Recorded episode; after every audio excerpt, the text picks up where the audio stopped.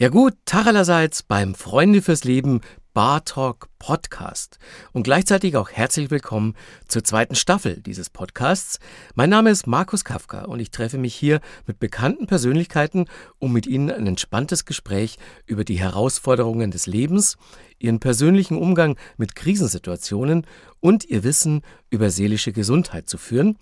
Dabei sitzen wir, ihr habt es vielleicht schon am Titel bemerkt, in unserer Lieblingsbar. Hier betrinken wir uns aber natürlich nicht, sondern berauschen uns an den emotionalen Geschichten, die wir teilen. Diese zweite Staffel des Bartok Podcasts starten wir direkt mit einer großartigen Frau. Nora Tschirner. Mit ihr teile ich eine Vergangenheit bei MTV. Sie macht tolle Filme, sowohl vor als auch hinter der Kamera, und sie hat in ihrer schauspielerischen Karriere aber auch abseits davon Erfahrungen mit Depressionen gemacht. Deshalb wollen wir heute darüber reden, wie es so ist, eine Depression zu verkörpern und was Ihrer Meinung nach wichtig ist, um mit gesellschaftlichen Tabus zu diesem Thema zu brechen. Außerdem ertappen wir Nora dabei, dass sie sich den Tieren des Waldes, aber auch Haustieren, scheinbar sehr verbunden fühlt. Und sie erzählt uns davon, wie sie ihre Depression erfolgreich bekämpft hat. In diesem Sinne, viel Spaß beim Hören. Ich darf begrüßen die großartige Nora Tschirner. Wie soll man dich anders ankündigen? Ich kann, ich habe jetzt erstmal einen äh, emotionalen, äh, positiven Zusammenbruch, weil du, weil ich das so, mir das so vertraut ist, wie du Hallo sagst immer noch, natürlich aus alten MTV-Zeiten. Genau. Ich, ich habe es aber schon wieder schnell vergessen, war so, äh, sagt es ja immer noch. Wie schön, also, ähm, nee, genau so soll man nämlich ankündigen. Genau so, ja. Aber du, du, hast vollkommen recht. Wir kennen uns seit 20 Jahren. Das ist echt krass, ne? Ja. Ich habe gerade, bevor, Entschuldigung, ich muss meiner Nase rumfummeln, weil ich gerade kurz vorher noch ein bisschen vor Lachen gerotzt habe. Aber so kann man doch auch, so ein schöner Icebreaker. Ja, Kannst auch probeln. Danke. Wir kennen uns ja wirklich seit 20 Jahren. Das ist äh, krass. Da haben wir beide bei MTV moderiert und wir haben auch äh, teilweise das gleiche Format moderiert, die MTV News. Ja. ja. Ich bin in deine großen Fußstapfen getreten und war tatsächlich sehr stolz darauf. Markus Kafka, der Anchorman, und ich durfte ein bisschen Anchorwoman dann werden. Und ich habe dir viel lieber zugeguckt. Als, als, als dir selbst. Ja, wirklich. ah, cool, heute macht Nora wieder. Was wohl Guck, in der großen, weiten Welt des Showbusiness so los ist.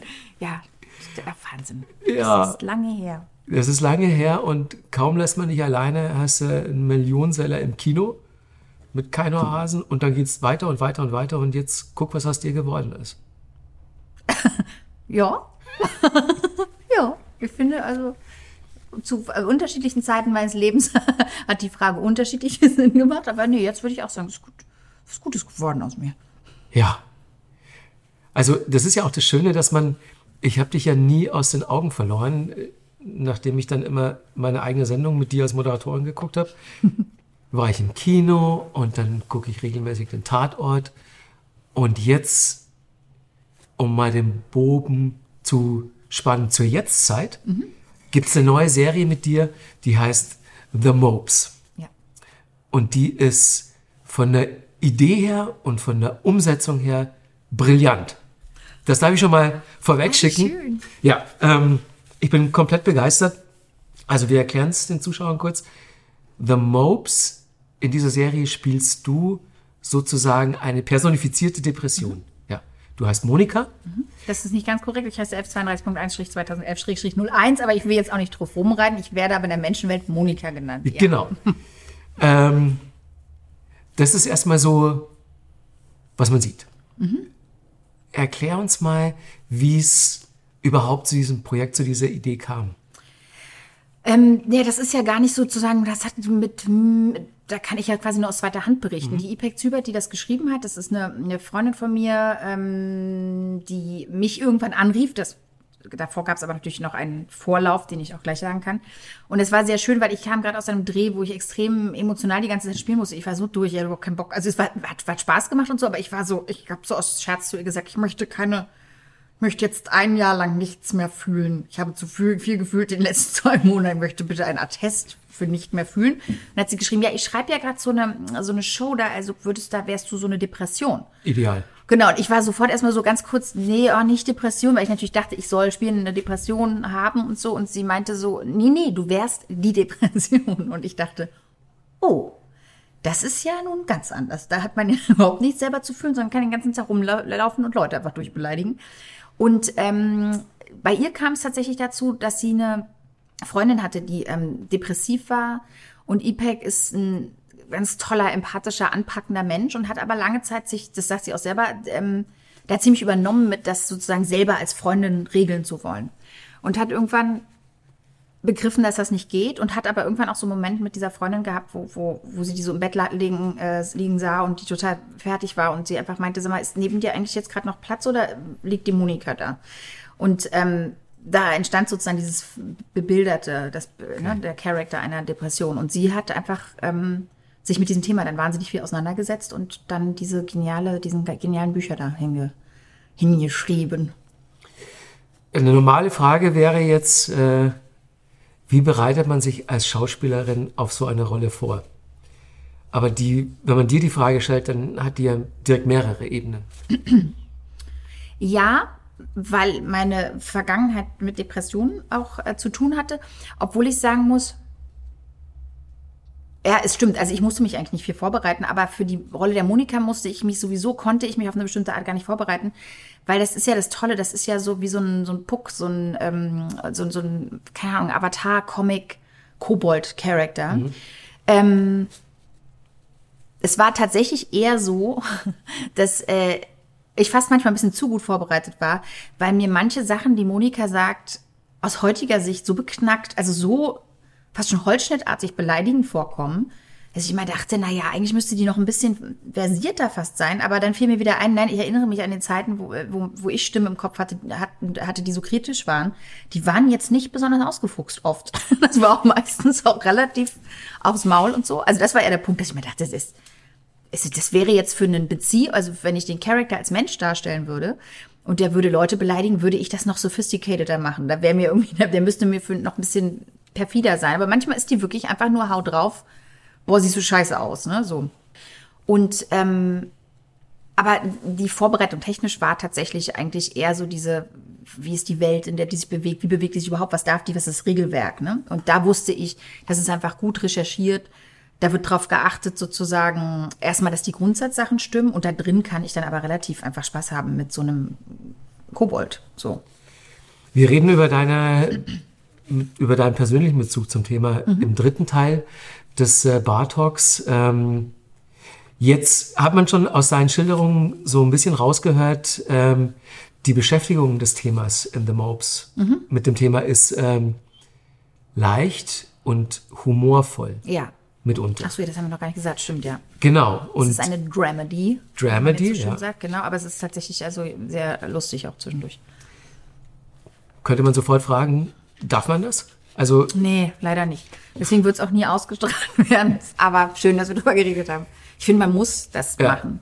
Ich glaube, dass es ähm, ja, ich glaube, eine, eine Sache von vielen Aspekten, die ähm, Depressionen und psychische Ge Gesundheit als Tabuthema äh, hält, ist ja dieses, genau diese, darf man, diese Berührungsängste, darf man irgendwie darüber lachen, darf man sich dem auf eine leichtere, flapsigere Art und Weise nähern. Und ich würde als jemand, der betroffen war, ganz klar sagen, ja, weil Humor immer ein verbindendes ähm, soziales Schmierfett ist. Und wenn ein Lachen entsteht, entsteht auch eine Verbindung. Und in dieser Verbindung ist man nicht mehr allein und plötzlich, und das ist ja eines der größten Themen der Depression, dieses Gefühl der kompletten Isolation. Und ich finde, man muss das sogar machen, weil es einfach ähm, der Sache den Schrecken nimmt. Ich sage immer, das ist dieser Moment, wo wo Scream gruselig war, bis zu dem Moment, wo der Typ mit der Maske einfach durchs Bild läuft, man einfach so denkt, na. also Final Destination war bis zum Schluss gruselig, weil dieses Prinzip des Todes immer so ja. nicht greifbar war. Und ich finde, ab dem Moment, wo du so einen Villain im Film siehst, ist es oft so, dass du denkst, ja, jetzt geht's Storno für Gänsehaut so. Und das ist halt in dem Moment, wo du über was lachst oder das bebilderst, plötzlich ist es einfach hat es Umrisse und du kannst es besser sehen und greifen, kannst verstehen, wo es sich im Raum verhält und es ist nicht mehr so überall und nirgends und Mr. Unsichtbar. Und deswegen finde ich, man darf und sollte darüber auch lachen, ja. Monika ist ja die Depression, die mittel, mittelgradige Depression, mittelgradige Depression des äh, Singer-Songwriters Matt. Mhm. Ähm, und es gibt so ein paar Szenen, da verkörperst du Symptome der Krankheit. Mhm. Also es gibt eine Szene, da legst du dich über ihm mhm. im Bett, er kann nicht aufstehen. Dann eine, da leckst du an einem Apfel, mhm. er hat dann keinen Appetit mehr. Ähm, ich ist wie die Dusche und sonst genau, was. Genau. Stell den Kühlschrank zu und ja. Mhm. Diese Idee, dass man ähm, diese Symptome so verkörpert, hilft es dann, dass man diese Krankheit generell besser versteht? Wenn man damit noch nicht so die Berührung hat? Also ich hoffe. Ich kann mir es vorstellen, weil es ein. Also ich glaube, die Bebilderung hilft auf jeden Fall. Ob man dadurch jetzt als Angehöriger sagt, ah krass, jetzt kann ich mir das krasser vorstellen, weiß ich nicht, weil letztendlich ist es ja nicht so, als ob der Betroffene dort liegt und hat wirklich das Gefühl, irgendjemand, der zwar nervt, aber irgendwie noch eine Körperlichkeit hat, liegt auf einem drauf. Also ich meine, da könnte man zur Not auch sagen, okay, man hat einen nervigen Buddy, aber man hat immerhin einen Buddy. Aber das ist ja nicht das, was man in der Depression denkt. Mhm. Ähm, deswegen weiß ich nicht, ob der Teil jetzt wirklich Angehörigen hilft. Ich glaube, ähm, aber die, ich glaube, das hilft tatsächlich eher Betroffenen. Also das ist der Punkt. Es gibt, glaube ich, verschiedene Zielgruppen in dieser Besprechung von dem Thema. Und ich glaube, der Teil hätte mir als Betroffenem geholfen. Also zu wissen an den Tagen, wo ich merke, ich fühle mich wie so eine, oh, wie ein Loser, weil ich nicht aufstehen kann und denke, ah, es geht doch nur darum, jetzt zum Kühlschrank zu gehen oder dir mal irgendwie die Hände zu waschen oder so zu ahnen, dass da irgend so Charakter gerade auf mir drauf liegt, da muss ich jetzt schon lachen. Und, und der einfach da ist und ich denke, ja, na super, kann ja auch nicht. Das nimmt natürlich viel Last von mir und viel Druck von mir und die, gerade dieser Druck und dieser, dieses sich als Verlierer fühlen, ist ja was, was systemimmanent ist bei einer Depression und auch das immer weiter voranträgt. Und ich glaube, das hilft tatsächlich, wenn dann eher den Betroffenen. Und dann gibt's aber Sachen, wo sich, glaube ich, Angehörige auch verstanden fühlen, weil die sehen ja, wie die Familie drumherum wie es der immer schwieriger geht und so und, ähm, und wie er auch halt leidet und so. Du hast ja schon erwähnt, dass es natürlich auch extrem delikat und wichtig ist, das alles sauber zu recherchieren. Ne? Mhm. Weil du hast ja da ähm, eine Faktenlage, die erstmal Grundlage für die ganze Serie ist. Du kannst nicht mhm. einfach was Lustiges über Depressionen machen. Ähm, kannst du sagen, wie, wie schwer das war in der Umsetzung?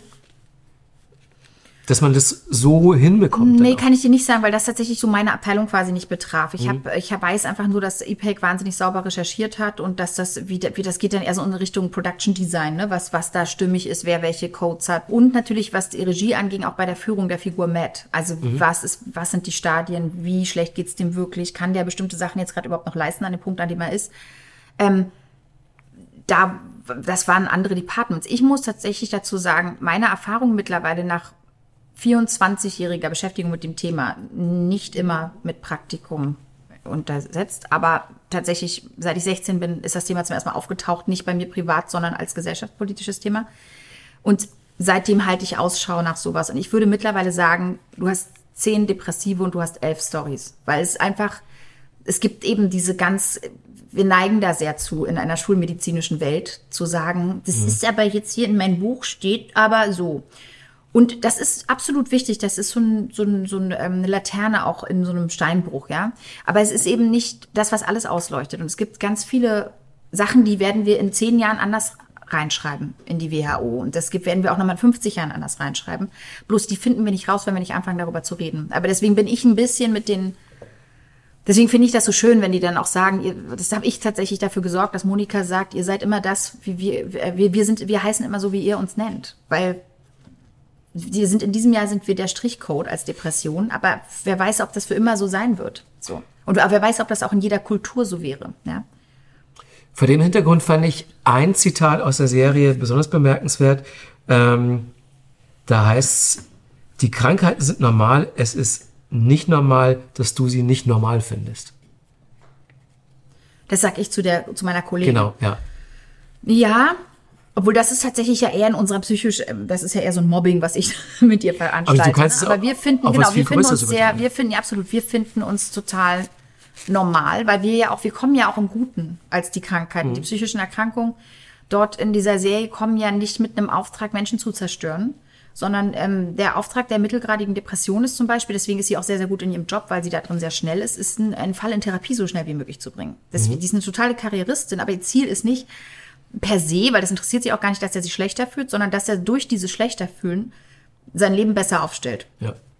Das Ziel einer schweren Depression, so wie wir sie erzählen, ist der Suizid im schlimmsten Fall. Oder mindestens die äh, suizidalen Gedanken. Und das ist zum Beispiel was, wo viele psychische Erkrankungen in unserem Institut ein Problem mit haben, weil sie das Konzept nicht verstehen, weil sie sagen, was soll, was soll das? Verstehen wir nicht, warum, das ist ja gar nicht das, das Game so. Ähm, aber du hast natürlich recht, klar, die Krankheiten sind, glaube ich, so viel normaler, als wir bis jetzt bereit sind, das zu akzeptieren und zu sehen. Also was wir sehen, ist noch nicht mal die Spitze vom Eisberg, sondern ein kleinen, kleiner Nebel, der über Wasser über der Spitze vom Eisberg lang schwebt. Ein Eisberg, der jetzt bestimmt im zurückliegenden Jahr noch größer geworden ist.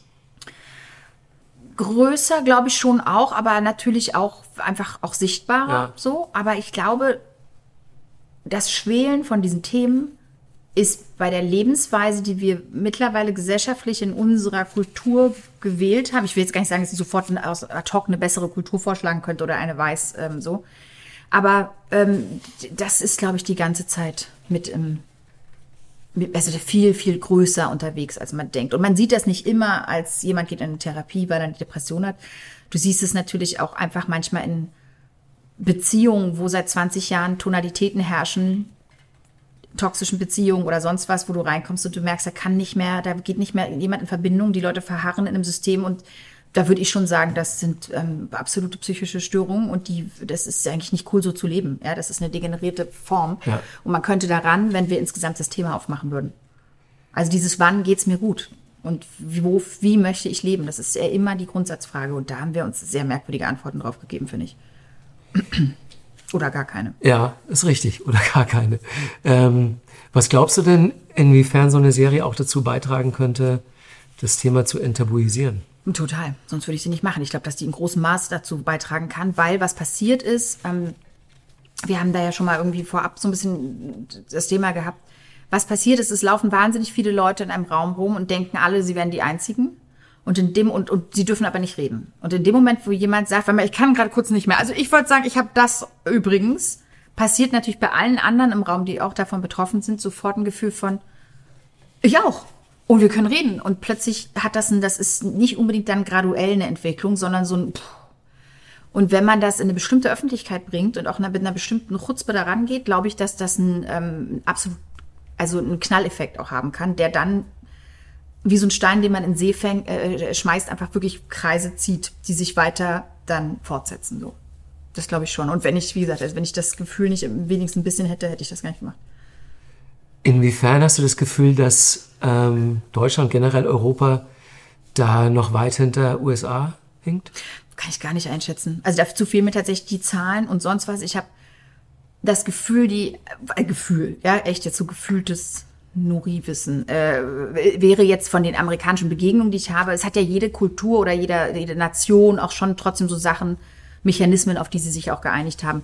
Und ich habe schon immer das Gefühl, die Amis wirken sehr, wir gehen die Themen an, aber es gibt so eine kleine Minitür in sich, die trotzdem verschlossen bleibt. Also richtig in die Tiefe geht es nicht zwangsläufig. Es gibt eine große Sehnsucht danach, aber es bleibt mhm. oft dahinter. Ich meine, ich will gar nicht sagen, dass sie grundsätzlich oberflächlich sind, aber es gibt so ein bisschen sowas, wo ich das Gefühl habe, es wirkt viel enttabuisierter, als es im Endeffekt wirklich ist. Und da bin ich total so. gespannt, aber es ist letztendlich total egal, weil egal, wo es auf der Welt startet, das wird allen helfen. Also ich, da sind wir zum Glück auch globalisiert. Das ist ähm, und es braucht auch jede, jede Kultur eine andere Herangehensweise an dieses Thema, weil wie, jeder hat mit anderen Sachen zu tun und und wir in Deutschland sollten das halt so angehen, wie wie unsere deutschen Defizite sind im Umgang damit. Lustigerweise, als ich äh, das allererste Mal von der Serie gehört habe, äh, hatte ich nur diese eine Zeile The Mopes, neue Dramedy-Serie bei TNT. Mhm. Und ich habe sofort geschlussfolgert, kommt aus Amerika. The Mopes heißt mhm. so die, die Übellaunigen mhm. im, im, weitesten Sinne, glaube ja, ich. Ja, ist ein bisschen wie, you got the Mopes, ist ein bisschen wie Mopping, ne, so, ja, irgendwie rum, ähm, ja, Trübsalblasen genau. eigentlich, sowas, ne? Ja. Und ist ein bisschen wie The Blues auch so, ja. Und dann im nächsten Absatz habe ich dann erst mitbekommen, ach, guck mal an, das ist eine deutsche Serie und habe mich dabei ertappt, das so nicht erwartet zu haben. Mhm. Geil, ne? Gibt man einmal einen englischen Titel, werde ich sofort im Sack gehabt. ja. ja, und äh, aus zweierlei Hinsicht habe ich es nicht erwartet, weil ich mir gedacht habe, wenn so ein Thema auf die Art und Weise umgesetzt wird, dann machen es zuerst die Amerikaner. Und ich glaube, da hilft tatsächlich, dass in dem ganzen Kernteam, was damit arbeitet, ob es die Redaktion ist ähm, bei TNT, die ja für sowas wie vier Blogs auch zuständig sind, ähm, mhm. also die einfach als Senderstruktur was extrem Progressives haben und was extrem Umarmendes auch mit den Leuten, mit denen sie arbeiten. Die verstehen, wie kreativ, Kreativität funktioniert. Und man sagt immer so, die Amerikaner ne, äh, produzieren mit, mit Geld, die Engländer mit Mut und die Deutschen mit Angst. Und das ist, wissen die auch, diesen Satz, den sagen die auch oft. Und deswegen wissen sie auch, was sie nicht machen wollen. Und die sind sehr anders sozialisiert in ihrer Produktionsweise und alle und holen sich dementsprechend auch Leute an Bord oder verbinden sich mit Leuten, die da ähnlich aufgestellt sind. Und sowohl IPEC als auch Christian, also IPEC und Christian Zübert ähm, Buch und Regie, ähm, als auch ähm, Nathalie Kuriabo, also die Produzentin und so, das sind alles Leute, die schon ein bisschen anders sozialisiert sind, was ihre kreativen Inspirationen angeht. Und bei mir ist natürlich auch so. Man hat das Gefühl, dass diese Serie exakt zum richtigen Zeitpunkt kommt. Ja. Würdest du unterschreiben? Total. Oder? Und ich, es ist natürlich perfide, dass es mich so freut, weil das heißt, dass die Kacke total am Dampfen ist. Mhm. Aber das ist was, was mich so wenig überrascht, weil ich das so hab kommen sehen. Ähm, also für mich ist dieses, oh mein Gott, krass, wie es einem geht, ist ja keine Breaking News und für euch ja auch nicht. Und insofern freue ich mich, dass wir den richtigen Punkt treffen. Weil wenn die zwei Jahre früher rausgekommen wäre oder zehn Jahre später, könnte sie nicht so wirken und so helfen, wie sie wahrscheinlich jetzt helfen kann. Also ihren Job einfach tun. Ich sage gar nicht, dass nicht andere Sachen auch noch, wir werden tausend Sachen brauchen, um dieses Schiff umzulenken. Aber jetzt ist, ähm, jetzt kann die komplett ihr Potenzial entfalten gerade und das freut mich total bei Sachen so. Wann habt ihr die eigentlich gedreht? Ähm, Herbst, letzten Herbst, also ist erst ein halbes Jahr her.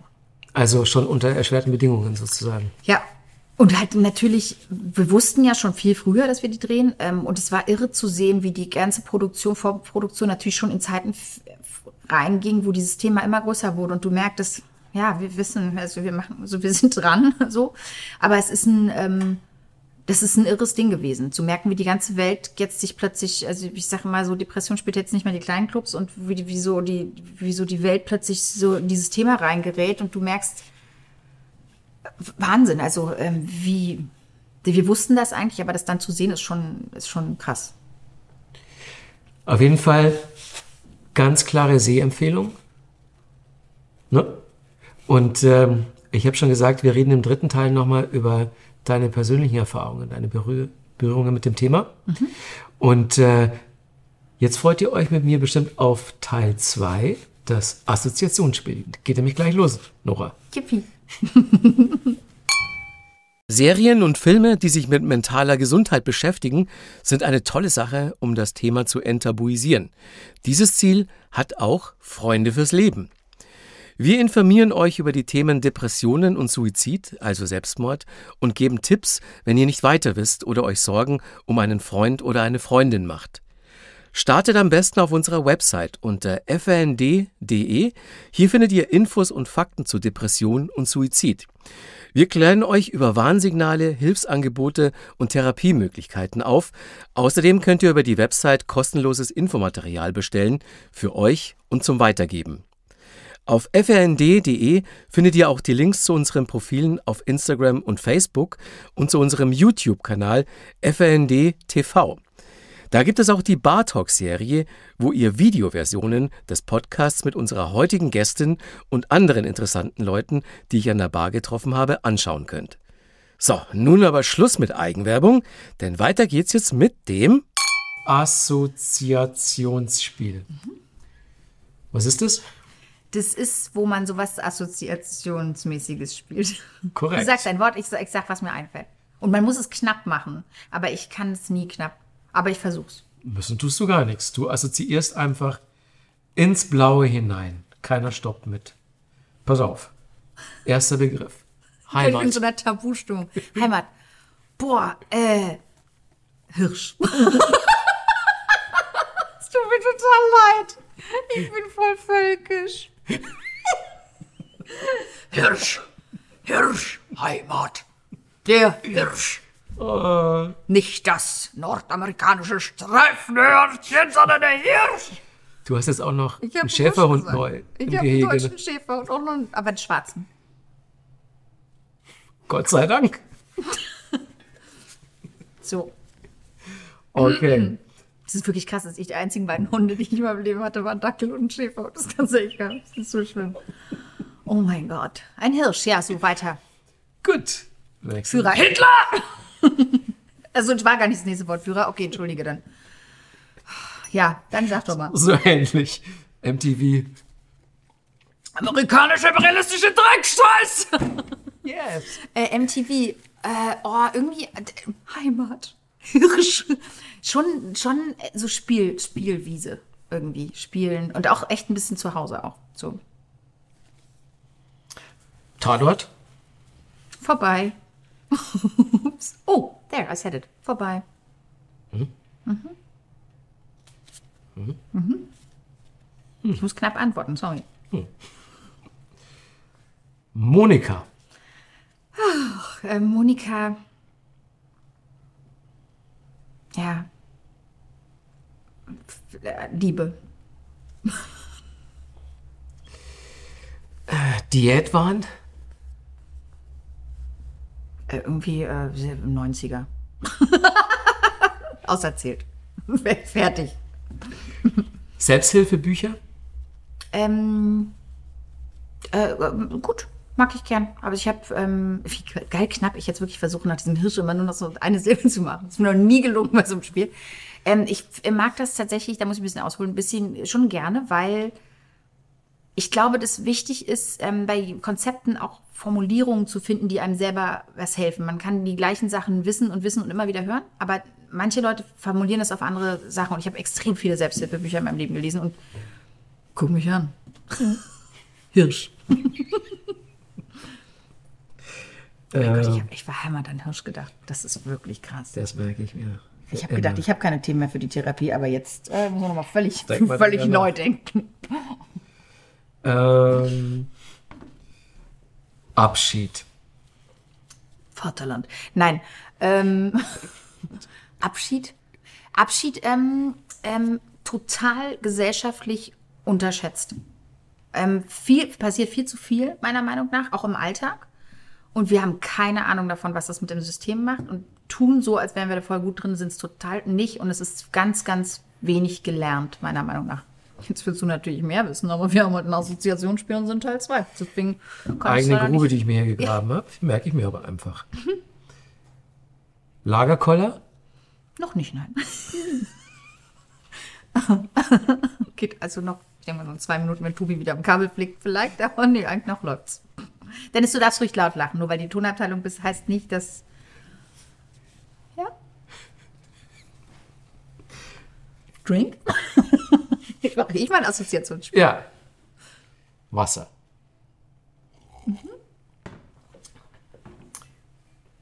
Pass auf, einen habe ich noch. Ja. Freunde fürs Leben. Och, d- also wird mir warm ums Herz. Das, das hätte ich mir gewünscht, hätte ich mir gewünscht. Hätte ich mir gewünscht. Vor vielen Jahren gab es es schon, wusste ich nichts von. Hätte ich mir gewünscht. Freunde fürs Leben hätte ich mir gewünscht, als ich meine den Verein jetzt. Ja. Freunde fürs Leben hatte ich, glaube ich, sogar schon, aber den konnte ich halt nichts erzählen, weil ich halt Freunde fürs Leben e.V. nicht kannte. Ne. Wenn dir, so wie Nora, gefällt, was wir machen, kann ich dir wärmstens Kopfsalat empfehlen, den anderen Podcast von Freunde fürs Leben. Da sprechen unsere ModeratorInnen Sarah Steinert und Frank Jong mit Prominenten und ExpertInnen über mentale Gesundheit, schwierige Zeiten und darüber, was man sonst noch so für Salat im Kopf hat. Hört mal rein. Sucht nach Kopfsalat überall, wo es Podcasts gibt. Oder auf der Homepage von Freunde fürs Leben unter frnd.de slash podcast. Wir sind bei Teil 3 angelangt. Der dreht sich um mentale Gesundheit. Und wir haben im ersten Teil schon über The Mopes gesprochen, die Serie, in der du jetzt äh, neu aktuell zu sehen bist. Und da hast du schon gesagt, du hast eine persönliche Berührung mit dem Thema, eine persönliche Erfahrung. Und die ging schon sehr, sehr früh los. Die Beschäftigung damit schon mit 16. Ja. Also es gibt sozusagen zwei Spuren in meinem Leben, auf denen ich persönlich damit zu tun hatte. Die eine hat mit einer, die, bei der einen denkt man, dass die, glaube ich, mehr mit einer Identi- Identität zu tun hat von mir, nämlich die, wo ich selber depressiv war und geworden bin. Aber die viel stärkere Identitätsseite ist eigentlich die, wo ich mich mit 16 angefangen habe, dafür zu interessieren. Und das ähm, äh, im Unterricht besprochen wurde, dass das sich so entwickeln wird, dass die Zahlen explodieren werden, was diese Themen angeht, mentaler Gesundheit. Wir, dann, damals stand da irgendwie, weiß ich nicht, so, so zehn Punkte und auf Platz eins war, was weiß ich, Verkehrsunfälle oder Herzinfarkte, ich weiß es nicht mehr genau. Und irgendwo stand dieses Depressionsding, das hatte ich noch nie gehört, ich wusste nicht, was es sein soll und wir gingen da auch so ein bisschen drüber hinweg. Es war so, ja, und dann diese psychischen Erkrankungen, das wird immer mehr werden. Das hat so eine, also ich war, und dann war das aber auch beendet als Thema in dem Biounterricht, sondern es war einfach klar, das wird jetzt die nächsten 10, 15 Jahre hochrutschen auf Platz eins. Mhm. Und ich war, ich meine, das ist jetzt ja auch mal so 25 Jahre her, ähm, völlig äh, irritiert davon, dass wenn man das jetzt schon weiß, also das, für mich wirkte das, als ob jemand sagt, es wird in 25 Jahren ein oder in 15 Jahren ein Meteorit auf die Erde stürzen. Punkt. Aber jetzt keiner sagt irgendwie, oh, dann sollten wir vielleicht mal anfangen, ein Raumschiff zu bauen, wie im Donnerstagabend Sat 1, was dann den abfängt und da irgendwie ein Schutzschild oder irgendwie so. Das war so, Jo. Ich habe gedacht, das kann doch nicht, wir müssen doch irgendwas machen. Wusstest du ja da schon, dass es keinen Impfstoff dafür gibt. Genau, und ich dachte aber, 15 Jahre klingt mir irgendwie wie eine faire Zeit. Also ich meine es ja jetzt nicht so in zwei Minuten, gut, ich nehme mir noch eine Salzstange und dann ist gut, sondern 15 Jahre oder so. Ist doch, man kann doch was machen. Ich habe nicht verstanden, ich verstand überhaupt nicht, wie das, also das hat mich jedenfalls gepackt, das Thema erstmal so. Und dann hat es mich zwei Jahre später leider auch zum ersten Mal privat gepackt. Ähm, mehr als ich jetzt Praktikum machen wollte in dem Thema. Also ich hatte mir eigentlich eine Projektarbeit vorgenommen. Also ich habe mich dann auch nicht dauernd damit beschäftigt, aber ich weiß, seitdem war das auf meinem Schirm. Und mit 18 habe ich dann so eine erste, ähm, wo ich heute sagen würde, depressive Episode gehabt. Das habe ich aber natürlich so nicht gecheckt. Ich merkte nur, dass ich mich anfing, auf eine sehr düstere und apokalyptische Art zu fühlen und auch zu äußern in meinem Umfeld ähm, und sah so in den Blicken meiner liebsten Personen, dass die so das sehr bedrohlich fanden, wie ich drauf war. Also ich weiß, dass ich das als sehr düstere Episode empfunden habe, aber ich hatte null irgendwie eine Vorstellung, dass das jetzt eine Depression sein könnte oder so. Ja, und ehrlich gesagt muss man im Nachhinein auch sagen, vielleicht war das auch, es war definitiv eine depressive Phase, aber was da jetzt die Grundlage war, ich meine, es kann natürlich auch eine in der Pubertät werden ja auch viele Sachen umgestellt im Körper und so. Und es gibt ja dieses Teenage Anxiety Ding nicht umsonst mhm. auch und so, ne?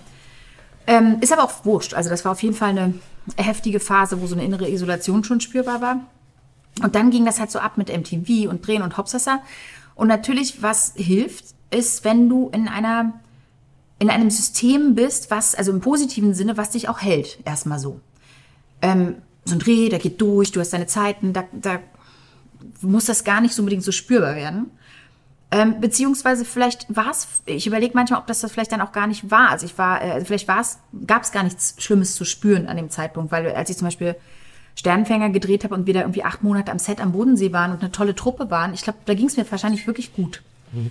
Ähm, genau, weil das ein Punkt ist, wo ich auch hingehöre. Ich sage jetzt nicht unbedingt am Set, aber eine gut funktionierende, liebevolle, leichtfüßige, beschwingte Gruppe, die gemeinsam so eine Tage wuppt, egal wie. Ja, ähm, also einfach durch die Zeit miteinander geht. So. Ähm, und dann kam das eigentlich immer nur mal so hochgeploppt. Und das hatte immer was mit so einsamen Zuständen zu tun.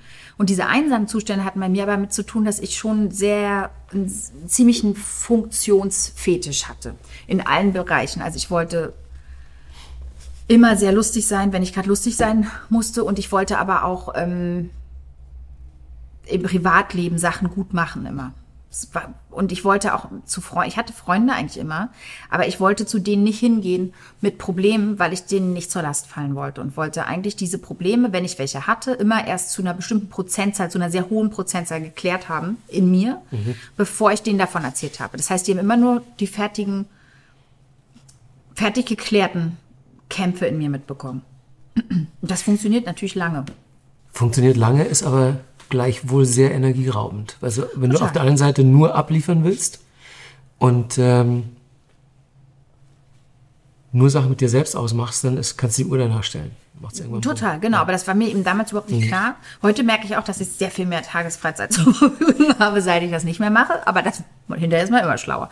Aber was natürlich ähm, also es ist ja jetzt mal Spaß beiseite wirklich ein, ähm, ein, Problem, was ich bei vielen Leuten sehe und was ich auch für ein gesellschaftliches Problem halte, dass wir eben nicht dazu animiert werden, wenn wir auf die Welt kommen und alles, das ganze Skillset noch haben, als Menschen nämlich Angehörige einer sozialen Rasse und nicht einer Einzelgängerrasse, ähm, uns zu verbinden, das auch zu können, in Kontakt zu gehen, um Hilfe zu fragen. Das ist ja alles in uns angelegt und total da. Und auch zu sagen, oh, ich habe eine Bedürfnis, ein Bedürfnis, ich ähm, kümmere mich da frühzeitig rum, ich sag erstmal, äh, dann sage ich, äh, und irgendwann sage ich, gib mir die verdammte Milch oder ihr platzt der Mund. Also es ist ja nicht so, dass ein Kind auf die Welt kommt und kann seine Bedürfnisse nicht äußern. Erstmal.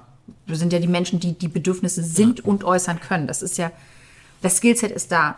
Und dann ähm, bauen wir da aber nicht weiter drauf. Wir bauen nicht weiter auf, okay, und pass auf, und jetzt lernen wir Sozialisierung, jetzt machst du noch, dass du dem, dem Mark da hinten jetzt nicht ständig die Schippe über den Kopf haust oder sonst was. Ähm, aber du versuchst trotzdem, dass wir, dass wir oft Gruppe sind. Natürlich hat man es im Kindergarten so ein bisschen, aber das, was man da lernen muss an Sozialisierung, nämlich auch wie Konflikte miteinander auszustehen, Konflikte in sich selbst, Gefühlsmanagement, Impulskontrolle, aber auch Gefühle ausleben und so. Das ist etwas, was wir kaum, was auf dem Lehrplan einfach gar nicht draufsteht. Ja. Auch dann später nicht. Ne? Und dann geht halt nochmal dieses Ding los, dass du eigentlich bist ein Mensch, der hat eine bestimmte, bestimmtes Talent. Jeder hat irgendwas, was er in der Herde gut leisten könnte, eine Position, die er gut erfüllen kann. Und dann gehen wir durch ein Schulsystem, was behauptet, ist ja schön und gut, aber ihr müsst alles Gleiche können.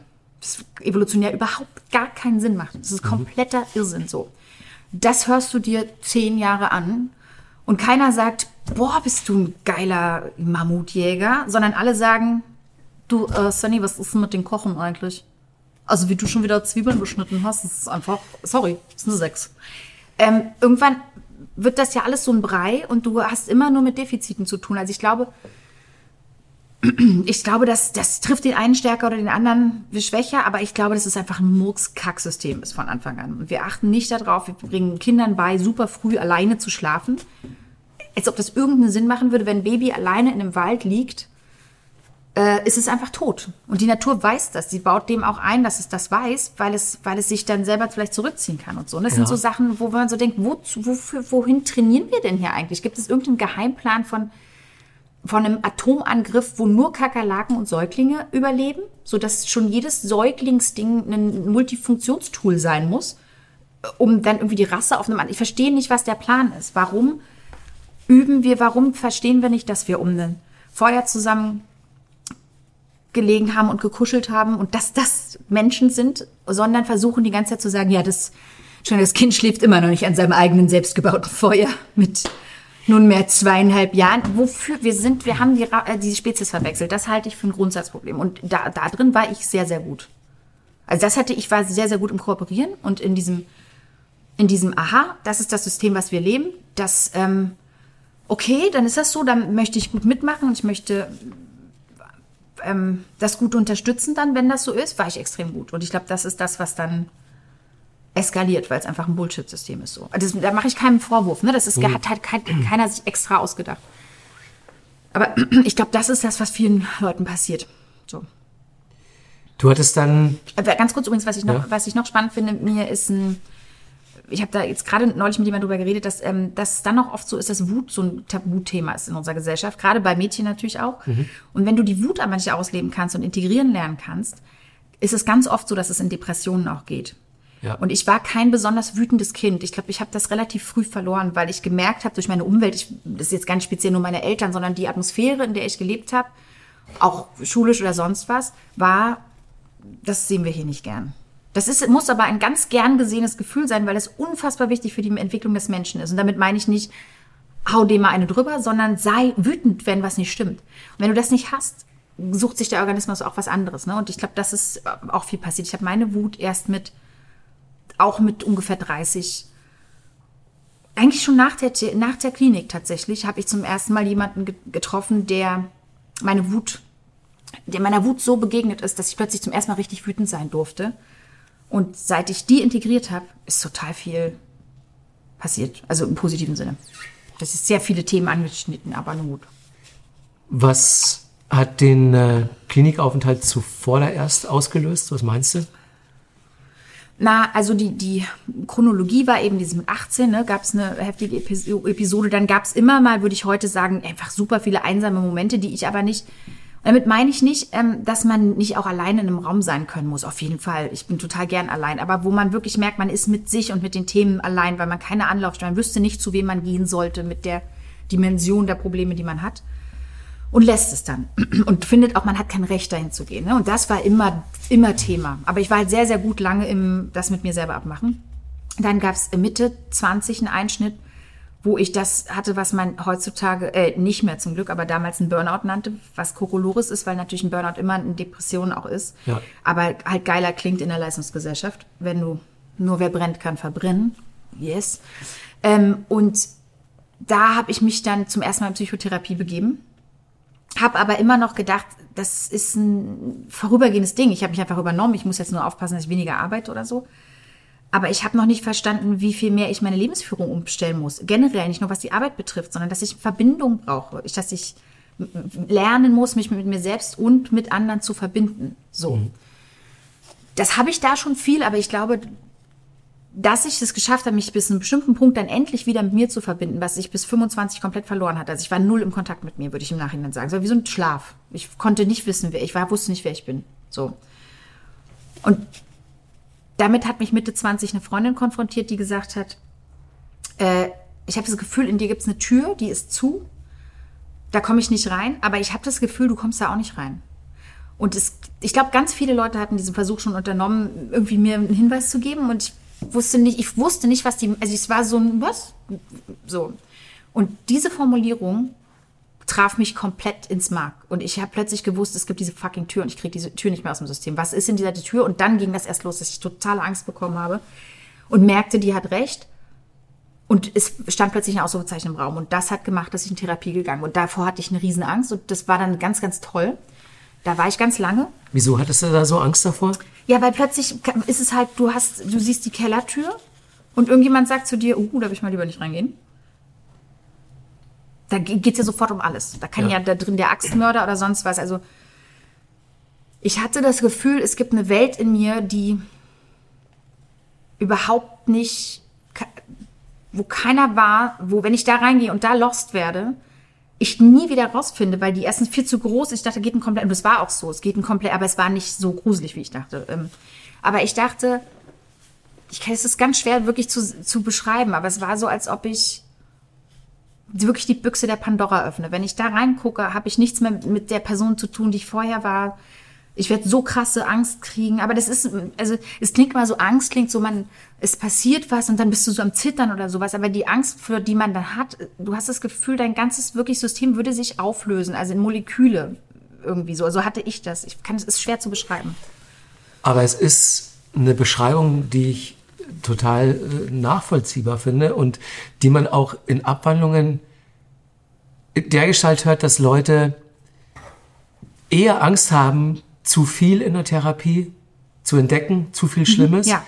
als die Hoffnung, vielleicht sogar ähm, den festen Glauben daran, geheilt zu werden. Ja, weil sie will gar, du hast ja gar keine Baseline für was geheilt sein ja, das heißt. ist es, ja. Du kannst ja nicht sagen, boah, ich will mich wieder fühlen wie damals. Mhm.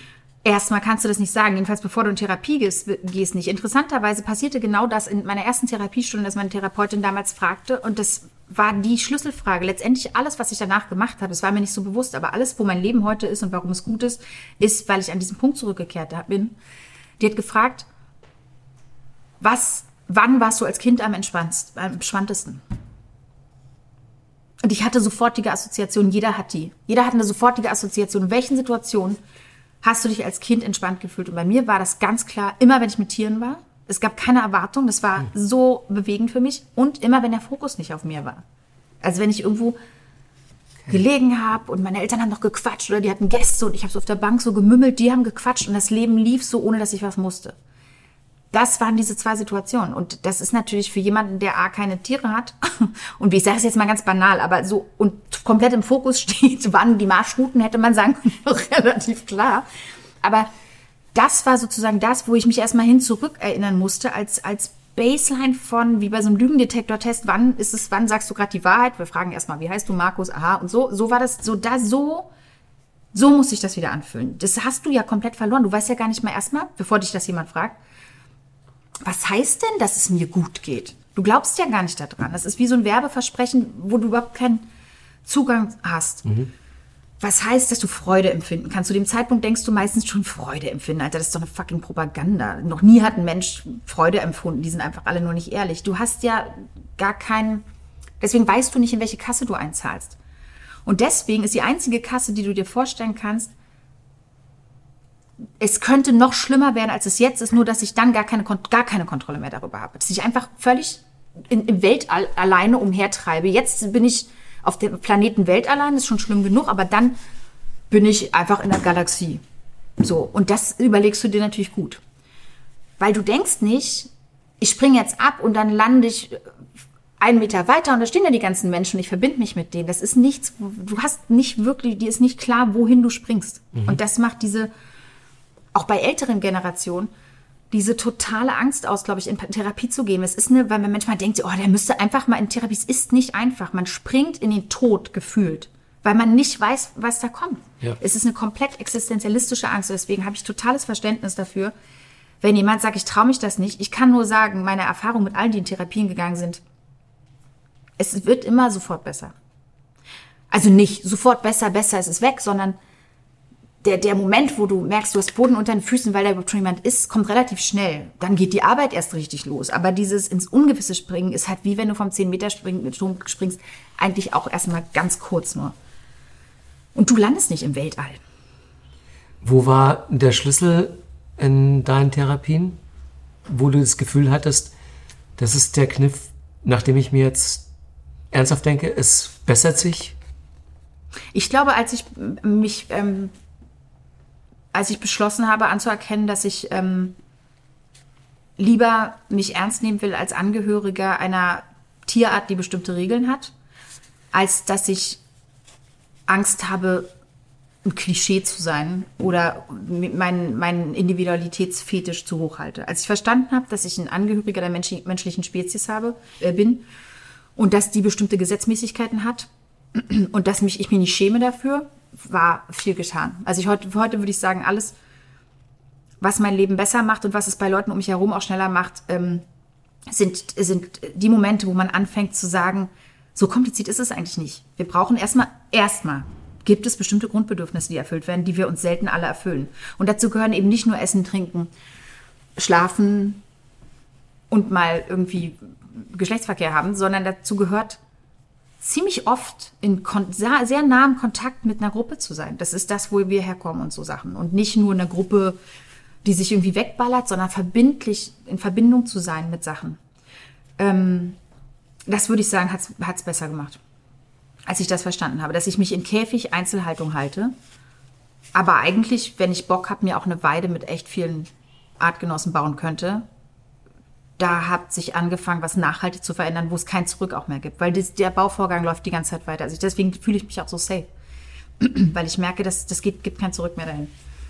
Ähm, und ganz kurz aber noch, weil ich das trotzdem weiter immer noch dachte, ja, das war jetzt ein Burnout und hier und da ging es dann trotzdem noch mal weiter an bestimmten Punkten. Ich hatte mir immer noch nicht das gebaut. Ne? Ich habe immer noch nicht gedacht, okay, ich muss aber, ich brauche eine Gruppe, ich brauche einen Tribe, ich muss dahin zurückkommen, wo ich mich wirklich dauerhaft gehalten fühle. Ich habe mich, ich merke jetzt zum Beispiel, es ist so gut für mich, wenn ich in so Show-Szenarien gehe, aber ich nehme einfach eine Freundin mit. Mhm. Ein Pferd, wenn du mit dem irgendwo hinfährst und da hat es einen Auftrag, wenn du cool bist, stellst du ihm immer ein zweites Pferd mit hin. Also ein bisschen was von diesem, was die Kardashians machen eigentlich. Ja, genau. Immer so ein bisschen, aber wirklich so, so, so das zu Hause mitnehmen und auch verstehen, wie, was ich mir antue, wenn ich mit jedem dieser Abschiede und mit jedem in, in, ein neues Szenario gehen. Das ist einfach eine Wucht ist für mein System und nicht nur meins, weil ich da besonders wackelig bin, sondern für das menschliche System, glaube ich tatsächlich. So und jedenfalls habe ich das lange noch nicht verstanden und dann wurde es irgendwann noch mal so massiv, weil ich dann auch noch mein beruflich sicheres Umfeld verlassen habe und stattdessen Dokumentarfilmregie gemacht habe und äh, die Band, was toll war, aber das war völliges Neuland. Das heißt, ich war zu Hause einsam und habe dann noch komplette neue Projekte gehabt, wo die Leute, die aber beteiligt waren, immer abends nach Hause gingen zu ihren Leuten, aber ich ja nicht zu irgendjemandem. Und da ist es dann komplett eskaliert. Und da bin ich auch in die Klinik gekommen, weil ich auf einer Depressionsseite war, auf einer Klinikseite. Zum Glück, weil ich mich überhaupt schon getraut hatte, in die Richtung zu gehen durch die Psychotherapie. Und dort eben stand, wenn Sie von diesen Punkten, von diesen 20 Punkten drei haben, kommen Sie mal. Und ich hatte 19. Und ich wusste so, uh, okay, jetzt ist krass so. Und ich bin da hingekommen in einem völligen Ausnahmezustand. Und musste aber trotzdem noch zwei Wochen verschieben, weil ich immer noch arbeiten musste. Also nur mal zu diesem Performance-Ding. Ich konnte Ja. auch noch weiter arbeiten. Ne?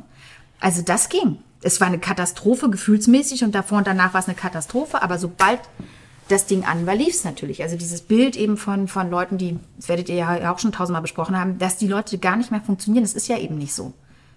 So, das funktionierte. Und dann bin ich dahin und dann ging eigentlich wirklich Ground Zero war dann angesagt so. Und das Was ist da dann passiert? Na, ich bin erstmal richtig so reingefallen in dieses Ding, konnte erstmal total viel auch schlafen und hatte aber das Gefühl, ich bin in so einem sicheren Hafen, wo jetzt alle wissen, worum es geht, angekommen. Gleichzeitig muss ich auch sagen, und das ist eben auch ein Riesenthema, ich war in der Privatklinik, weil mir das total unangenehm war. Und das kann ich auch, erstens sieht eine Privatklinik, sorry, aber meistens viel geiler aus. Ähm, das ist so schon mal das totale Privileg, dass du da ankommst und das Gefühl hast, oh, es ist ein schöner, warmer Ort. Nicht alle Kliniken haben das. Also auch da müssen wir total, total ran. Es kann nicht sein, dass eine Depressionsklinik-Notaufnahme so aussieht, dass du, wenn du Begleitperson bist, schon gleich noch eine Depression kriegst. Also das geht ja nicht. Ähm, und es war eine interdisziplinäre Klinik. Das heißt, in Zimmer sieben neben mir hatte irgendjemand ein Hüftgelenk ersetzt bekommen und hier nebenan hatte der irgendjemand vielleicht, weiß ich nicht was, mit der Lunge oder so. Das heißt, keiner wusste, was ich hatte. Es war total wichtig für mich. Okay. Damals. Ich hoffe, dass wir irgendwann an einen Punkt kommen, wo es total egal ist, ne? Ähm, aber so, und dann haben die einfach, dann war die Erstdiagnose erstmal Verdacht auf ähm, Bipolarität, weil ich manische Phasen eben auch hatte, wie wir dann später feststellten, in den krassen Arbeitsphasen, die ich hatte, wo ich einfach gar kein Schlafbedürfnis mehr entwickeln konnte, sondern auf Daueradrenalin war. Und das haben sie dann aber irgendwann, ge- haben sie gemerkt, das stimmt irgendwie nicht. Ich habe keine, ich aber bin ich werde nicht wirklich manisch. Ich werde sozusagen nur pseudomanisch, weil ich muss. Ähm, und dann haben wir das weiter sind wir das angegangen und dann habe ich irgendwann, ich war eben klar, ich muss Medikamente kriegen und das war die nächste Hürde, ne? dass man dann dieses klassische Ding hat von, oh Gott, ich werde jemand, der sich selbst komplett verliert, ich werde so sabbernd nur noch in der Gegend rumlaufen, es wird nichts mehr mit dem zu tun haben, was ich vorher hatte. Ich, will ich das wirklich angehen? Möchte ich wirklich sowas in mich reinstopfen? Und ich kann nur sagen, das war, ich stehe diesen Medikamenten extrem gegen, gut gegenüber. Ich habe die nur ein Jahr nehmen müssen und konnte die danach ausschleichen und habe mich ähm, stabilisiert. Also mein Körper konnte das dann selber wieder. Und ich kenne aber auch Leute, die das ja ganz lange nehmen müssen. Und ich denke sehr, sehr mit sehr warmem Herzen an diese Tablettenpackung zurück, weil die war mein geliebter, mit Blumen bekrabbelt, bekrakelter Gips, der endlich gemacht hat, dass ich wieder selber laufen gelernt habe. So. Oder vielleicht, vielleicht zum ersten Mal sogar richtig. Wann hattest du das Gefühl, dass du äh, in Anführungszeichen einigermaßen geheilt bist? Wie lange hat das gedauert? Danach noch ein paar Jahre. Also ich habe dann ging auch ein, also ich habe mit der in der Klinik erstmal viel an einem oder ich bin dann auch noch weiter in die Klinik gegangen zu Terminen und wir haben an einem Frühwarnsystem gearbeitet, ne, dass wir, dass man checkt, wann wann ich eigentlich diese Überlastung, also wann die schon viel zu groß ist. Also wirklich zu sagen, was ist ein normal Null und das hat schon gedauert. Dann war ich weiterhin bei der Therapeutin, bei der ich vorher war. Das war auch weiterhin ganz toll. Und eigentlich was aber, und ich war bei einer Heilpraktikerin, also mir ist in diesem ganzen Ding auch sehr, sehr wichtig, dass wir nicht anfangen, also das fände ich verheerend, diese Grabenkämpfe, die es in Deutschland eh schon gibt, zwischen Schulmedizin und Alternativmedizin noch zu verhärten. Ich weiß, dass es gibt auf jeden Seiten gibt's Leute, die machen das aus Ego-Gründen und das ist ein Riesenproblem und Charlatanerie gibt's wirklich überall. Aber wir müssen an den Punkt kommen, wo wir das alte und das neue Wissen verknüpfen und ganzheitlich zusammenballern, sonst werden wir die Nummer nicht wuppen können. Weil eine Klinik kann mich nicht so erziehen, wie meine Heilpraktik äh, Heilpraktikerin mich über Jahre super pragmatisch und klarköpfig zur Selbstfürsorge und Selbstanamnese erzogen hat. Und mit Anamnese meine ich nicht, hu, ich weiß jetzt immer sofort, was los ist, aber ich weiß, bei mir sind Warn Warnlampen versteckt, die sind, die leuchten irgendwo im Hintergrund und ich merke sofort und kann verstehen, dass wenn ich jetzt weiterlaufe in sieben Wochen, was dann wie der Mond platzt. Und was ich aber mache ist, ich weiß sofort, wie ich gegensteuere. Ich weiß, jetzt brauche ich das, äh, die Art von körperlicher Betätigung. Jetzt brauche ich ähm, mal wieder ganz viel Zeit mit Freunden. Jetzt brauche ich mal wieder ganz viel Zeit ohne alle. Jetzt brauche ich mal Zeit der frischen Luft oder was weiß ich. Oder jetzt muss die Ernährung ran. Oder meine Eisenwerte. Ich spüre, wann meine Eisenwerte unten sind mittlerweile. Und auch das kann dich in, in, in ganz depressive Verstimmung bringen. Das heißt, mein, ich habe mich so selbst kennengelernt und das ist zum Beispiel was, was die Klinik nicht geleistet hat und einfach vielleicht auch nicht dafür da ist und vielleicht auch nicht leisten kann. Mhm. Ähm, und was aber zum Beispiel eben ähm, meine Heilpraktikerin auch auf einer körperlichen Ebene hingekriegt hat. Und das ist, äh, das, das hat dann ein paar Jahre gedauert und jetzt mittlerweile ist es schon länger echt gut. Wir haben jetzt in den letzten Minuten ein paar Mal so leicht deinen Beruf gestreift. Entschuldigung, ich muss kurz gehen. Siehst du, jetzt ich bräuchte eine Pause. Prost. Ja. Ähm, wollte gerade anstoßen. Ich meine, es macht keinen Sinn mit Wasser, aber jetzt Ja, waren wir so lange nicht mehr in den Club. Gläser sind hübsch. mal hier anstoßen. Hm? Die habe ich übrigens zu Hause, fällt mir gerade ein. Bleikristall. Da geht mal einmal aus für die gleichen Scheißgläser zu Hause. Na gut. Ja, also wir wissen ja, dass äh, Depression ziemlich egal ist, was die Betroffenen beruflich machen. Äh, nichtsdestotrotz die Frage, glaubst du, dass dein Beruf, dieses Exponiertsein als Schauspielerin, doch ein kleiner Katalysator war für das, was passiert ist? Nö. Gar nicht. Nö. Nicht, nicht per se. Ich glaube, dass das Problem in dem beruflichen Feld ist, was der Katalysator daran ist, ist, dass du, dass das Stigma so tief sitzt, dass du in eine Kriminalisierung im Prinzip kommst, weil du ähm, von allen Seiten ausgeschreit und auch gesagt bekommst, ah, da würde ich jetzt mal lieber nicht mit zum Arbeitgeber gehen. gehen. Das betrifft aber nicht nur meine Branche. Ja. Ist in meiner Branche äh, so, dass du gehst von einem Projekt als äh, mit einer bestimmten Hauptrolle oder sowas, gehst du zu einem Versicherungsarzt, stellst auch von der Schweigepflicht frei und wenn du da eben Sachen ausfüllst, landet das, also wenn ich da eingebe, ich habe Allergien beim Versicherungsarzt, dann kommt am nächsten Tag die Ausstattung zu mir und sagt, sag mal, wir wollten dir einen Apfel geben, aber wir haben gehört, du hast Allergien. Also der, die Wege sind relativ kurz. Und ich weiß von Kollegen, die ähm, einen Burnout zum Beispiel hatten, danach wieder arbeiten wollten, in diesen Versicherungsbogen reingeschrieben, also wie gesagt, Burnout, ich nenne es eigentlich nicht mehr so, aber ne, eine psychische Erkrankung hatten, reingeschrieben haben, äh, wahrheitsgemäß, ja, hatten sie das in den letzten fünf Jahren damit zu tun und sowas. Ja, hatten sie deswegen Ausfälle? Nein, vier Jahre kein Job mehr. Und das ist ein Problem, das kann ich aus meiner Branche beschreiben. Ich weiß aber auch, dass es ganz viele ganz tolle Ärzte gibt, die auch ihren Patienten sagen würden, ich würde es mal lieber nicht sagen beim Arbeitgeber und so. Also da sitzt das Problem. Und das ist äh, branchenübergreifend. Und das ist eine Riesenkatastrophe. Also wollen wir wirklich sagen, das ist die Gesellschaft, die menschliche Gruppe, in der wir leben wollen, macht das, weil dann müssen wir nur ganz kurz festhalten, das ist Mobbing auf allerhöchstem und zwar tödlichem Niveau. Ja. Weil es heißt, entweder kannst du dazu stehen und dir helfen lassen, ähm, oder du musst entweder kriminell werden, oder du läufst Gefahr, dass du stirbst. Das sind die Möglichkeiten, die wir haben. Und wenn wir überlegen, dass eben Lehrer nicht verbeamtet werden können, wenn sie Psychotherapien äh, zugeben, dann muss ich schon sagen, ich glaube, es hackt. Das ist der Ort, wo wir unsere Kinder hingeben. Mehrere Stunden am Tag. Diese Leute dürfen nicht sagen, wenn sie ein seelisches Problem haben, ey, ich kümmere mich mal kurz darum, das ist, kommt, das ist der Wahnsinn in Tüten. Ich will das nur mal kurz sagen. Und wenn, und das sind die Sachen, deswegen ist das für die Branche, glaube ich, gar nicht so wichtig, weil so ein Set ist jetzt auch nicht so ein wahnsinnig exponierter Ort. Das ist irgendwie auch so eine Family, das geht. Klar, die roten Teppiche, bla, da kann man drüber reden und so. Aber das habe ich relativ früh gecheckt, dass mich das nervt. Aber das, was es richtig hart gemacht hat, ist, dass ich die ganze Zeit als jemand, der eigentlich wirklich super gerne Steuern zahlt und sonst was, einfach wusste, es gibt ein No-Go, was ich, ich kann nicht sagen, wer ich bin. Und du hast es ja eh schon schwer als Depressiver, das zu sagen. Du willst dich eh schon nicht mitteilen und dann wird dir die ganze Zeit gesagt, würde ich mal nicht machen. Würde ich mal nicht machen, weil ist hier furchtbar. Und das kostet Menschenleben, bin ich total sicher. Ich weiß von vielen Leuten, die nicht in Therapie gehen. Ich konnte das immer als Selbstzahler machen, weil ich die Kohle hatte. Ähm, wenn du kassenärztlich versichert bist, es gibt viele meiner Kollegen, von denen ich weiß, dass sie nicht in Therapien gehen, weil sie Angst haben, dass es dokumentiert ist und dass es ihnen ein Nachteil daraus entsteht fürs Arbeiten. Es, es gibt Familien, von denen ich weiß, wo die Kinder äh, früh irgendwie, weiß ich nicht, wegen, wegen ähm, Autismusspektrum oder sowas untersucht wurden und die Ärztin den nahegelegt hat, macht das mal die Abrechnung über euch, weil, über euch Eltern, weil sonst ist der gleich im System drin. Das ist Mord.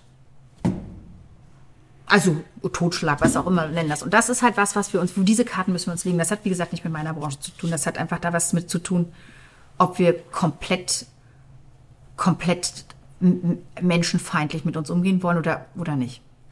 Ja, also es ist Alle System, miteinander, da sind alle von betroffen. das System ist dann deutlich kranker, als du das jemals warst. Ja. Ähm, Aber das, wie gesagt, ich rede nicht von das System, the system, die da oben, sonst was. ist klar. Ich habe das mitgetragen, genau wie alle Ja. anderen. Ich habe nur keinen Bock mehr und deswegen sage ich das jetzt öffentlich. Ich weiß aber auch, tausend Leute würden das gerne öffentlich sagen, die können es sich nicht leisten. Also das ist eine Aufgabe für uns alle, indem wir auf uns, auf uns gegenseitig gucken, wie achtsam wir sind. Aber es ist natürlich auch eine Aufgabe für die Politik. Und es ist aber für jeden, jeder muss sich diese Frage stellen, möchte ich in einem System leben, der Kohle über Menschenleben stellt? Fertig. Und das ist ja immer die Frage, haben wir ja öfter in anderen Themen auch, aber das ist, das, so kann man es runterbrechen. Und als ich jetzt, ich habe das im SZ-Magazin gesagt, dass ich Versicherungsbetrüger war und es gab in meinem Beraterteam ganz große Bedenken, die gesagt haben, die wussten, die fanden das ganze Interview ganz toll und die stehen auch hinter mir, aber es war, der Satz des Juristen schwierig. Und ich gesagt, ja, das weiß ich. Und genau deswegen muss der da rein. Der muss schwierig sein, weil das ist das, was die Wahrheit der Sache ist. Ja. Und wenn ich, wenn, wir können jetzt auch tun, als wäre es so, aber hoffentlich überliest es jemand. Nein, diese Leute sollen das, ich möchte wissen, wer wirft diesen ersten Stein jetzt? Wer, welche Versicherungs, ähm, Abteilung stellt sich hin, bei denen ja den Leuten das genauso geht. Das sind doch auch alles Menschen, die nach Hause gehen und die ihre Täler haben und sonst was. Da stellt sich doch jetzt keiner hin und sagt, oh, Moment mal, kurz, wir kommen gerade von Mittag rein, die Tuna hat uns beschissen, dann machen wir doch mal. Und wenn ja, bring it on. Weil dann arbeite ich nie wieder in dieser Branche. Ist mir kackegal. Dann werde ich was anderes machen. Aber das ist, das ist trotzdem krass, diese Vorsicht mit, huh, aber es wäre Versicherungsbetrug, was ja, wie wir wissen, das Höchste, das ist ja das Schlimmste in Deutschland. Versicherungsbetrug. Da kannst du wirklich, da kannst du richtig ja. sonst, sonst 20 Kinder am Tag häckseln. Aber Versicherungsbetrug, du, Obacht, ne, wegen der, hier, wegen der Zahlen. Und da muss ich einfach sagen, nö, meine ich nicht mehr mit. Dann bin ich, dann bin ich jetzt einer von den Panzerknackern. So. Äh, du hast einem Bekannten von uns, guten Bekannten, Matze Hischer, in, in seinem Podcast äh, zweimal davon erzählt, dass du mit dem Thema Berührungen hast und hast da schon in einer Folge gesagt, so, pass auf, jetzt wird hier aus diesem Podcast ein Zitat rausgeholt, die Jenna ist depressiv. Mhm. Ähm, ist es passiert und wenn ja, kam es dann wenigstens dazu, was du da schon gehofft hast, dass es eine Diskussion befeuert? Na, das, was ich am aller, aller, allermeisten gehofft habe, die Diskussion ist super, aber das ist schon ein hehres Ziel, eine gesellschaftliche mhm. Debatte anzustoßen. Ähm, was ich natürlich immer hab, aber also wenn ich überhaupt rausgehe, weil mein Impuls ist gar nicht, oh, ich gehe hier mal raus, sondern mein Impuls ist, oh, warte mal, ich habe hier was recherchiert. Uh, ich glaube, es leuchtet mir ein. Fuck, sollte ich es vielleicht mal den anderen sagen? Das ist, wenn überhaupt, die Motivation, rauszugehen. Ja. Ähm, was aber mein aller, aller, allergrößter Antrieb ist, sowas zu machen, ist, ich hätte mir diese Person gewünscht, wenn ich damals Radio gehört hätte. Ich hätte gedacht, es gibt diese Person nirgendwo auf der Welt. Ja. Nur ich bin komplett wahnsinnig. Und deswegen ist das passiert, was ich mir am allermeisten gewünscht habe, ist massiv passiert, wie es bei meinen letzten Projekten immer passiert, dass Leute mir schreiben und gesagt haben, danke, dass du es gesagt hast, das war der letzte Stein irgendwie, den ich brauchte, oder das ist jetzt der nächste Stein auf dem Weg. Ich merke, es kommt, ich gehe bald in Therapie oder so. Das ist total passiert. Das ist mein persönliches Payback, wo ich denke, ja, dann hat es schon gebracht. Ähm, was es natürlich gemacht hat, ist natürlich war, ähm, kam auch so, sie war depressiv. Aber was mittlerweile trotzdem schon passiert, ist, dass es immer in den Telefonnummern endet, was mega ist. Und dafür stelle ich meine Geschichte auch gerne zur Verfügung. Ja. Also da sage ich gerne, ganz ehrlich, solange unten irgendwie steht im Falle, falls sie Selbstmordgedanken oder sonst was haben, diese Telefonnummern einfach in der Gala stehen, fuck it, dann schmeißen wir da gerne auf den Marktplatz. Das ist mir kackegal. Aber deswegen ähm, mehrere Sachen sind mit passiert und ich glaube, jetzt wird aber auch, jetzt glaube ich, geht, sind wir, also gar nicht, was jetzt nur die Mobs betrifft oder so, aber wir sind jetzt an einem Punkt, wo das Thema so vibriert und das merke ich immer ganz gut, wenn es jetzt gleich, wenn jetzt gleich, das wird eine Riesennummer jetzt werden insgesamt, dass diese Diskussion auf ein völlig neues Level kommt jetzt. Man muss dazu sagen, um die Chronologie jetzt richtig einordnen zu können, wir befinden uns jetzt an einem Tag Mitte April. Ähm, genau an dem Tag, an dem im SZ-Magazin das Interview mhm. mit dir erschienen ist. Ähm, die Zeitung kam, ja, vor ein paar gestern, Stunden. Raus. Gestern, um, gestern online und heute. Ja. Mhm. ja. Ähm, wie sind die ersten Reaktionen? Ähm, bis auf so zwei, drei Trollgeschichten, die dann natürlich dieses, ähm, oh ja, privilegierte und Champagne Problems Nummern haben, wo man, wo ich ehrlich gesagt, das tut kurz weh, aber natürlich weiß, das ist ja das gleiche Bewertungssystem was du auch hast, also ich war immer kurz davor zu schreiben, Monika? das ist wirklich so, das sind, das sind original die Stimmen auch von, von der Depression. Ähm, und für solche Leute machen wir es ja auch. Machen wir die Serie extra. Also in einem cool funktionierenden System müsste auch jemand gar nicht mehr so weit kommen, dass er so fies über, weil, über andere redet. Weil jemand, der so fies über andere redet, da kann ich immer hochrechnen, wie der mit sich selber spricht. Das ist noch viel schlimmer. Jemand, der so streng ist mit anderen, ist viel krasser noch mit sich. Deswegen bin ich immer so äh, Arschgeige und denke immer so, oh, scheiße, bestraft genug. Toi, toi, toi. Das ist immer so eine ziemlich schnelle Abkürzung. Ähm, aber die, das Gros der, ähm, der Reaktion ist das, was ich mir am allermeisten erhofft habe, also in der, in der Reihenfolge Angehörige, äh, also Betroffene können was damit anfangen und sagen, krass, danke, vielen Dank, ich fühle mich nicht mehr scheiße. Also ich fühle mich total scheiße, aber ich fühle mich nicht mehr, äh, ich schäme mich nicht mehr und mhm. ich, jetzt kann ich anders darüber denken und gehe meinen Weg. Das nächste ist Angehörige, die sagen, ach krass, okay, ich, ach so, okay, jetzt verstehe ich besser meine Mama, die gestorben ist letztes Jahr daran, vielen Dank. Und das dritte, und das ist natürlich immer das, äh, das Goal, was am schwierigsten ist und was aber toll wäre, ist, fangen die anderen Redaktionen an anzuspringen, fangen Leute, fängt den, den Leuten sich was an zu bewegen und fängt, wird das Ding so, dass es in die gesellschaftliche Diskussion noch mal krasser kippt. Ne? Also habe ich auch noch eine kleine Trägerrakete zünden können, damit es ähm, mehr besprochen wird. Ganz klar, in irgendwelchen, auf irgendwelchen Arbeitsplätzen, auf irgendwelchen, also dass die Leute, der, dass die, die Gruppe in Gespräch geht und ich dann zurücktrete. So, ne, dass das Ding in der Gruppe angekommen ist, nochmal anders. Und alle drei Facetten, glaube ich, zeichnen sich ab gerade.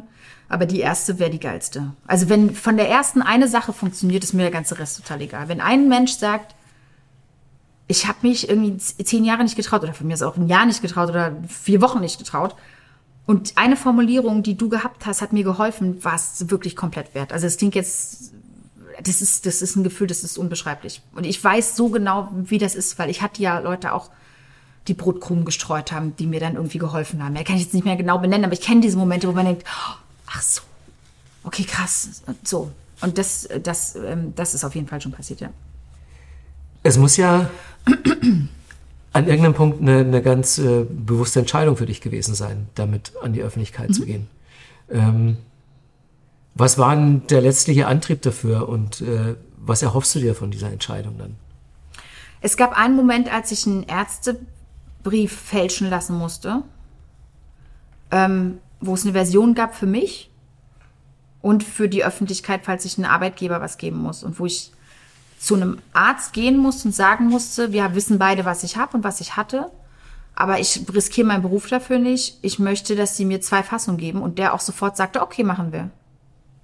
Und da bin ich so wütend geworden, dass ich gedacht habe, wenn ich mit der Nummer durch bin, das war noch relativ nah an der Klinik, mhm. wenn ich mit der Nummer durch bin, weil ich bin so privilegiert, ich sitze hier gerade in der Privatklinik und sonst was und ich kann so machen, dann kriege ich auch noch eine Fälschung und sowas. Was ist das für ein bekackter Scheiß? Ich habe da keinen Bock mehr und ich habe keinen Bock darauf. Ich will ein anständiger, ich will in den Spiegel gucken können, ich will immer sagen können, hier, das habe ich gemacht und wenn ich ein Knöllchen kriege, gut, dann kriege ich ein Knöllchen, aber ich will nicht eine Kriminaltat machen, Kriminaltat, ich klinge auf wie so ein Opa. Aber ich will nicht ein Verbrechen machen, was ich überhaupt nicht, wozu ich, also wenn, dann will ich meine eigenen Verbrechen machen. Ich will mir dann will ich einen Bankraub machen, dann will ich irgendwas Cooles machen oder was, worauf ich Bock habe. Aber ich will nicht fremdbestimmt werden in meiner Verbrecherkarriere. So. Und ich bin eigentlich ein hochanständiger Bürger. Und das war so ein Ding, ich, hab, ich bin so sauer geworden, weil ich das so falsch finde. Und, das, und da, glaube ich, war der Punkt, dass ich wusste, die innere Notiz war klar, wenn ich irgendwann sicher genug stehe über eine bestimmte Zeit und ich das auch weiterhin natürlich gesellschaftspolitisch erforscht habe, werde ich dazu was sagen. Und das war heute. Ja, und ähm, es ist äh, es ist total toll, dass du das auch jetzt speziell in dem Umfeld machst. Für uns, bei uns. Ähm, was sagen wir den Leuten noch zum Schluss? Es gibt ja diesen alten Satz mit dem, ähm, mit dem Geisterfahrer, der so sagt, ein Geisterfahrer, das sind ja Tausende, ne? Ja. Der so, und ehrlich gesagt, der Witz, wenn es um Depressionen geht, und man hat diese Bescheidenheit von, naja, bin ich so, da sind es die anderen, und man denkt meistens, ja, dann wahrscheinlich liegt der Fehler bei mir, würde ich hier wirklich sagen, es sind halt wirklich tausend Geisterfahrer. Und wenn man das anfängt zu glauben, dann glaubt man auch zum ersten Mal so ein bisschen an den Riss, wo das Licht durchscheint und an die Richtung, in die man läuft. Davor dachte man immer, das kann nur eine Reflexion sein, aber ich glaube, es sind tausend Geisterfahrer. Und dann kann man auch loslaufen. Vielen Dank. Danke auch. Das war schön hier. Ja, ich fand's auch schön, liebe Nora, und danke, dass du so offen deine Geschichte mit mir und unseren Zuhörerinnen und Zuhörern geteilt hast. Das war also die erste Folge der neuen Staffel unseres Bar Talk Podcasts. Wir hoffen, ihr hattet Freude beim Hören und konntet aus Noras Erlebnissen etwas für euch mitnehmen. Wir freuen uns, wenn ihr unseren Podcast abonniert und euch die kommenden oder auch ältere Folgen anhört und empfehlt uns doch auch gern euren Freunden und Freundinnen weiter. Und ihr wisst ja, auf fnd.de findet ihr viele weitere Informationen zum Thema Depression. Bartalk ist ein Podcast von Freunde fürs Leben e.V. Idee und Produktion Sven Häusler, Svensson Suite. Redaktion Diana Doku und Sven Häusler. Und mein Name ist Markus Kafka.